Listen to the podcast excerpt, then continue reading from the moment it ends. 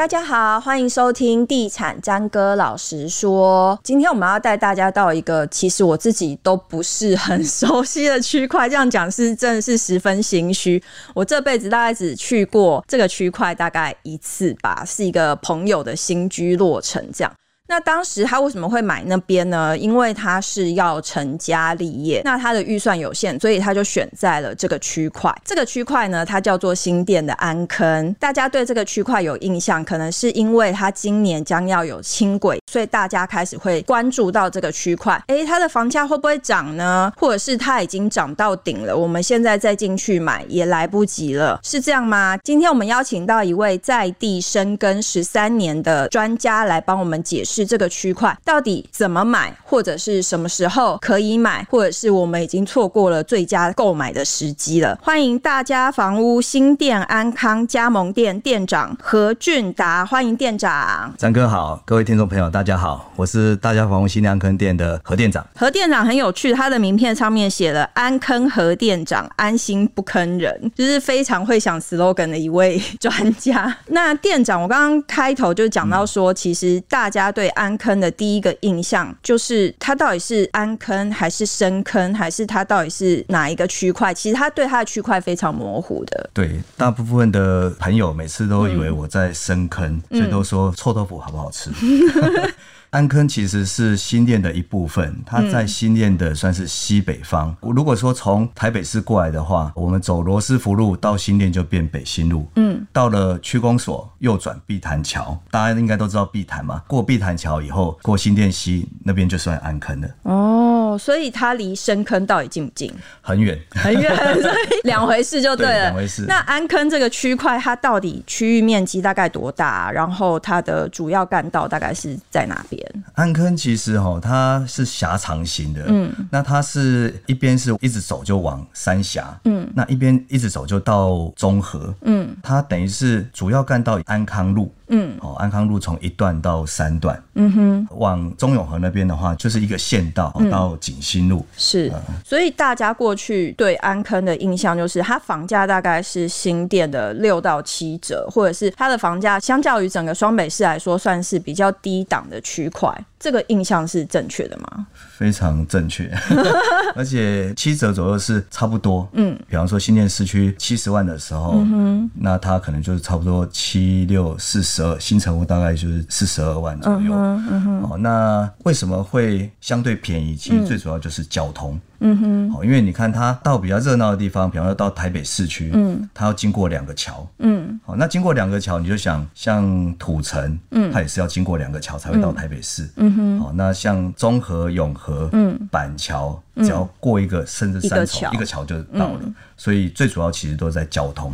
所以你说安坑到台北市要两个桥，嗯、一个就是你刚刚提到的碧潭桥，然后再来就是另外一个是算大平林到文山区那边的、嗯、哦，哦，嗯、那那边有一个桥，嗯嗯，所以最大的利多就是今年即将通车的安坑轻轨。对，其实安坑现在已经不塞车了，嗯、可是大家印象中还是早期会塞车，嗯，哦，因为安坑以前刚开始很多人入住的时候是因为北二高交流道。嗯。嗯，好，那但是一下子涌入太多人，那所有的人，嗯、像安坑，像现在有十三万人，嗯，通通都要挤到安康路。嗯、但是这十年，它的北边有一个永和次系统，是，好，一直连接到中安大桥到水源快速道路，嗯，好，那南边有一个叫做特一道路，嗯，好，那现在叫安一路，嗯，它是直接可以上交流道，嗯哼，那这个南北这两条线哈，就把。它北边的和南边的山区的这个社区，通通串联起来，嗯哼，那大家出入不用再经过安康路，嗯哼，所以基本上不太塞车了。哦，所以除了你刚刚提到的利多，那是比较 for 开车族。那如果说是通勤族的部分，撇除掉即将要完工的轻轨的部分，它有比如说公车或是其他的交通路线是很发达的吗？因为它在新店之前是算是没有捷运的区域，嗯，所以我们的公车非常多，嗯。嗯，安康路上面大概就有二十几班公车，嗯哼，那这样第一个也可以舒缓大家，让大家不要都开车，嗯，所以公车路线是非常发达的，嗯哼。如果说现在年底通车或者明年正式通车的话，哈、嗯，基本上就等于是整个的交通网路哈，跟台北市的捷运网就串联起来，嗯哼，等于是如虎添翼。哦，嗯、你可以帮大家解释一下这个轻轨它到底怎么串法吗？轻轨的话，从安坑的第一站到第九站，嗯、第九站是到十四张，哎、就是欸，所以在安坑一共有九站，在安坑是八站，站，然后第九站是到新店的十四张从化区。安坑有这么大的，那好渔夫的问题。没有，因为安坑是狭长的，嗯，你把安坑当做是戏子，哦、房价也是类似这样的，好、嗯，那戏子是狭长的，嗯，哦，旁边是山，那中间是居住的地方，哦，那安坑也是狭长型的，嗯、所以它其实也是因为狭长，所以交通以前相对比较不方便，嗯，那现在又有捷运串联起来，其实是蛮方便的。嗯哼，所以你说它的串联是头尾站是跟哪边相连呢？它的第一站就是我们的双城，大家可能不知道什么是双城，嗯，中央印制厂在旁边，嗯，那大家就比较清楚了，嗯，那再来就是它沿路的社区，哦，那有些朋友可能比较有听过像玫瑰中国城，嗯，台北小城，然后再来就是达官黎明清境，嗯，然后一直到安康路和安和路的交汇点，哦，安康站，嗯哼，哦安康站就算是。安坑的平地了，嗯哼，那那边也是算是安坑未来的重点发展区域了。嗯、那安康站在就是阳光运动园区，阳、嗯、哼光运动园区应该很多朋友都有带小朋友来这边玩或骑脚踏车，嗯、哦，那是一个相当大的一个河滨公园。嗯、那从这边可以骑车骑到巴黎淡水，其实是蛮蛮不错的一个地方。嗯哼，好，那再来就是新河国小站那边算是一个住宅区，但是也没有什么腹地，就是盖新的大楼。嗯、最新的一栋大楼。是民国九十六年盖的哦，那很久了。对，嗯、然后它的下一站是未来新店的房地产的引擎，嗯、就是十四张和央北。嗯，好，所以虽然都是屋龄比较旧，嗯、但是涨幅是沿线最高的。哦，那你刚刚讲到了涨幅，就是大家都会有一个基本的观念，就是捷运在开始讨论之前，一直到动工，一直到它在新建的过程中，一直到完工这阶段，其实它的房价是会有很大波动的变化。你可以帮我们稍微讲一下，在这段期间，安坑的房价大概是做一个怎么样的波动吗？安坑轻轨它在一九九九年开始在提出来，嗯，但是提出来很久很久，对，一直到二零一三年环评才。做好，因为它是地上的，它等于先要把我们刚刚讲的特一道路先盖好，它盖在它上面，嗯哼，所以特意道路在一百零一年、一百零二年那时候盖好以后，它才有一个雏形出来。那二零一三年它环评通过，嗯，那二零一六年哦，一百零五年的时候才开始动工，嗯哼，今年底。预计会完工，嗯，那我觉得正式通车应该是明年，一定是没问题的。嗯哼，因为中间其实安坑轻轨，每当就是有区域防重聊到这一块的时候，不瞒您说，有一段时间大家都会说那是假议题，就是他已经讨论的太久了，以至于会觉得说，哦，这是一个假议题，就是在讨论安坑的一个假利多而已。但是其实安坑的房价在这段期间还是有成长的吧？对，虽然新闻都讲说是假议题啦，嗯、但是因为我们在地的，我们就看到它啊，就一直有在盖，有在盖，对，嗯、所以我们都觉得说总有一天会盖好。所以在两千年的时候，嗯、那时候可能安坑出入只有靠北二高，嗯，安康路，所以那时候非常塞，嗯，那时候的房价新城屋可能只有十二三万，嗯哼，那这一直讨论到二零一三年，二零一三年是刚好是那一波房地产算是相对高点，嗯哼，那时候的新成屋大概可以到四十到四十三万。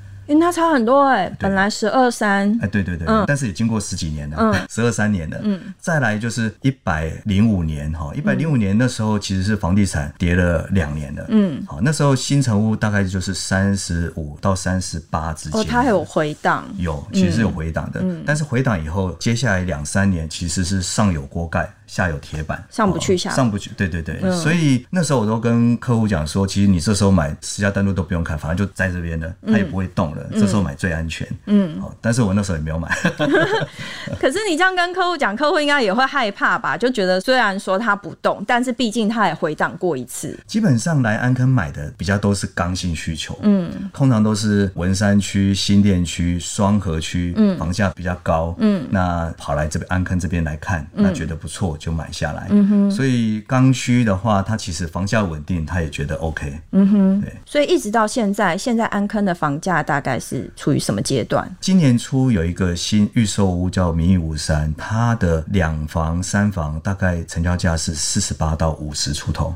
哇！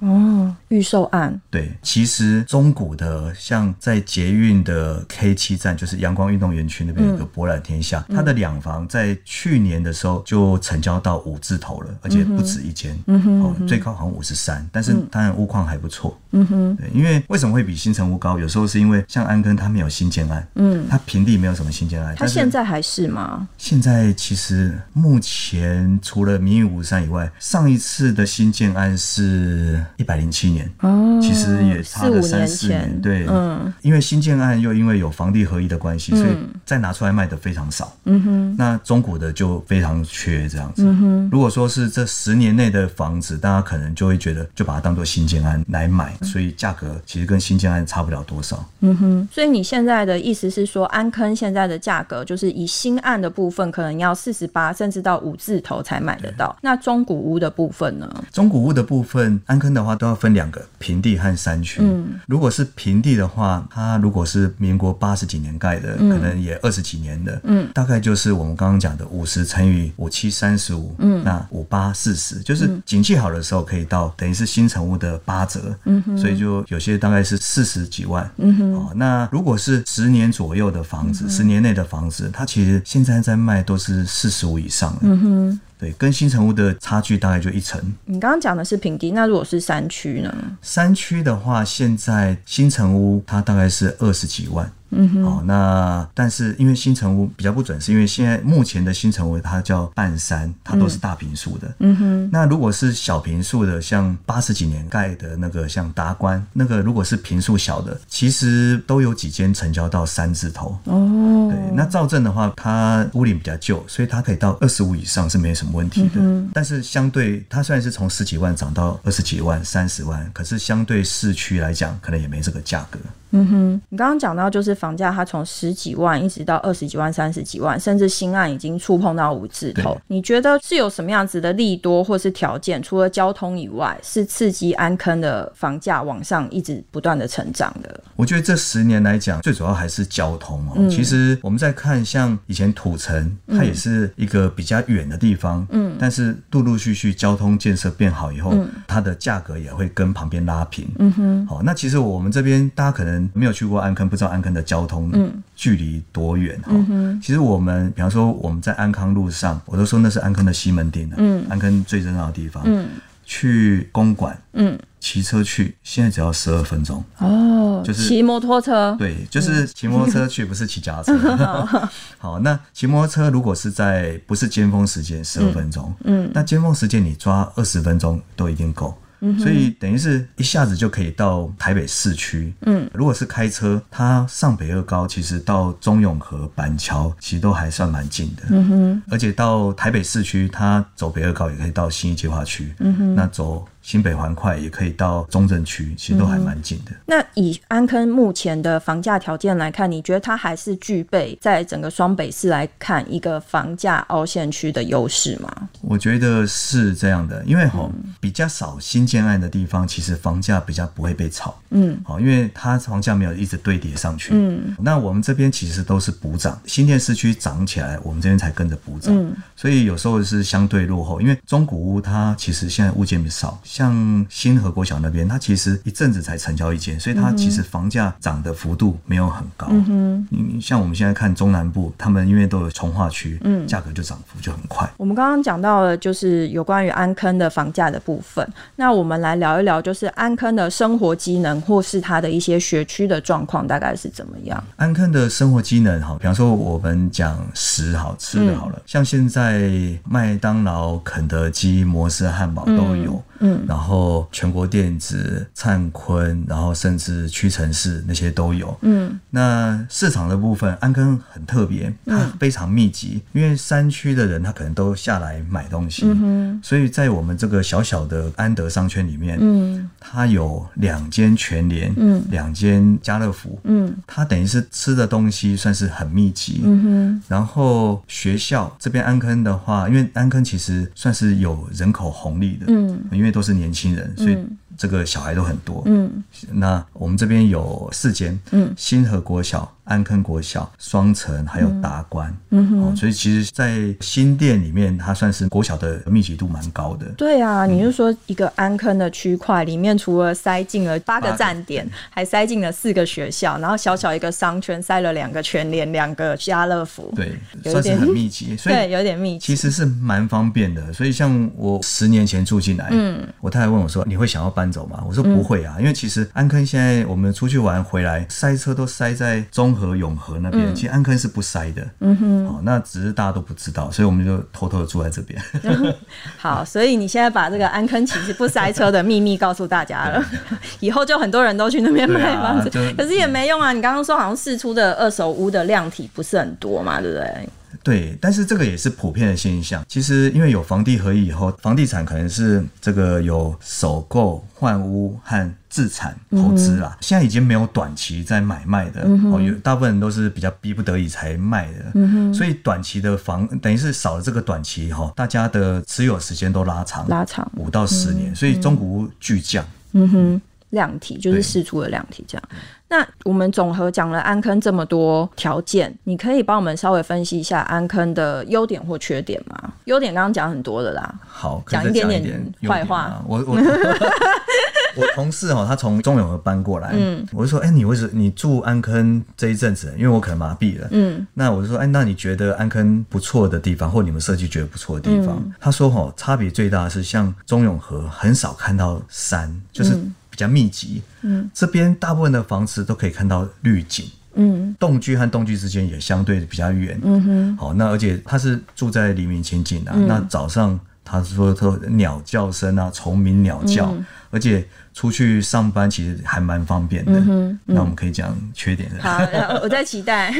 缺点啊，其实就是宵夜比较没办法，比方说十点以后，其实只有几间在卖宵夜。可是你不是说商圈很密集也很热闹？对，但是都是算是那种连锁店。嗯，如果你要吃到传统的那种宵夜，嗯，比较少在开啦。嗯哼，但是相对这样，其实自然也比较好。嗯，因为它是早期规划的，嗯，所以对行人哈比较没有那么注重，嗯哼，人行道就没有像台北市的人行道做的那么漂亮，而且还有人行专用道，就比较没有，对，对，对，因为路太小条了，嗯，就比较没有办法去改了。不过这是蛮多新北市普遍的一个缺失啦，因为不止我们。对对，所以没有比较特殊的缺点，就对，缺点没有明星学校，没有明星学校，但是那个是填鸭式的啦。像我儿子读安坑国小，他们的篮球队，我记得好像去年全台湾第一名嘛。嗯，那脚力队也是不错的。嗯，然后如果你没有很希望小孩子填鸭式的教育啊，哦，让他开开心心、快快乐乐长大，对对对对对，那就适合安坑，蛮适合的。好，那最后可以请店长帮我们介绍一下，就是安坑，如果以区段来看，比如说。说是首购族或是换屋族，你有没有推荐的区段或产品？其实安坑整个都很适合首购和换屋，哎，嗯，因为就是便宜嘛，嗯，好，那首购的人他希望总价低，对。哦，那蛮适合我们这边的。嗯，那还有就是说，我们安坑的发展是民国七十几年到八十几年，那时候是大幅的发展，因为那时候要北二高要盖起来。嗯，那那时候他们就觉得说，安坑要吸引的目标客户是年轻族群，嗯，所以大部分都是平数比较小一点的，嗯，或者像我们安坑的透天台北小城，它最小的平数，而且最大宗的就是二十九平。嗯哼，哦，我看台北双北很少有透天这么小平数的。二十九平的透天，那它总价带落在哪里？嗯呃、我刚来安坑的时候是四百多万，那 现在的话大概是一千一百万到一千五百万。如果二十九平的，嗯哼，看屋况，一千五百万上下就可以。一千五百万的应该屋况不错，嗯、那要整理的话，大概一千一百万，有时候就会释出。嗯哼嗯哼，OK。所以除了像你说的这种比较特殊的透天产品，嗯、那其他类型的产品呢？像平地的话，其实我们这边的中古屋、中古电梯的，它蛮适合，就是它平数蛮多，是二十六平左右的。嗯那现在的话，大概一千出头就有机会买到。嗯，好，那如果说是山区的话，它其实也是都是二十出头平。嗯，那总价可能在八九百万到一千出头就可以买到，嗯、等于是三房到甚至四房的，一千一百万可能就买到山区的四房。嗯哼，所以换物的话，这边的也有平数大的，但是平数大的单价也蛮低的。嗯。好像我们这边有透天的社区，好像台北小城或绿中海，嗯，那也有一种特别就是上下叠的别墅，嗯，好，上下叠别墅以这个玫瑰中国城那边有，嗯、然后还有黎明清境，嗯，好，那边的话大概呃如果是上叠要爬楼梯的，可能七八百万就有，当然是看屋况，嗯，那如果是下叠的，等于是一楼和地下室或一楼和二楼的，嗯，它可能就在一千到一千五百万左右。嗯就是也是看屋况，那整个这样听下来，其实好像都不太会超过一千五百万，嗯、你大概就可以买到一个可以首购也可以换屋型的产品。对，而且如果你的要求没有那么高的话，嗯、像公寓的，我们再往安康路三段走，嗯，最近我们成交的在锦绣社区那边。五百多万就可以买到公寓二到四楼的哦，那这样还不错。五百多万，然后你再稍加整理一下，其实大概一千万以内你就可以，对不对？对，嗯。这样听起来还不错，可是网友最后还是最关心的一点就是，如果说现在安坑的房价到目前这个阶段来看，未来还有没有利多在刺激它往上？毕竟大家买房都希望它可以再增值嘛。嗯、房地产都是要比较长期持有才会有获利啦。对，好，那而且政府也鼓励我们长期持有可以重购退税嘛。嗯、好，那我觉得安坑它的轻轨除了交通的这个利多以外，嗯，它其实最大的利多是带动周遭的，等于是投资或者是整个发展，嗯，因为除了安坑的平地，有很大一部分像安坑平地还有山区，它的轻轨周遭目前还是农地，嗯，我认为只要盖好以后，它其实周遭的发展，地目那些都会重化，哦，那整个的安坑的发展应该可以整个起来，那整个起来其实至少就会保值啦，嗯，哦，那如果景气好的时候，这个有好的交通建设，有好的周遭的建设，那景气好的时候就会起来了。嗯哼哼，好，今天谢谢何店长来教我们认识安坑这个区块。希望大家今天听过这一集之后呢，对这个区块有了初步的认识。那如果你是现在很想要买房，就是首购族啊，或者是你有换屋的准备，然后预算又有限的话，其实不妨到安坑那个区块走一走，甚至你自己开车到当地，或者是等之后轻轨通车之后，也可以坐坐看轻轨，了解一下它的交通。其实何店长一直强调的是，他那边的交通已经不像大家之前想的那么容易塞车啊，或者是离台北市有那么远的距离了，对吧？没错。好，谢谢大家收听《地产詹哥老实说》，拜拜，拜拜。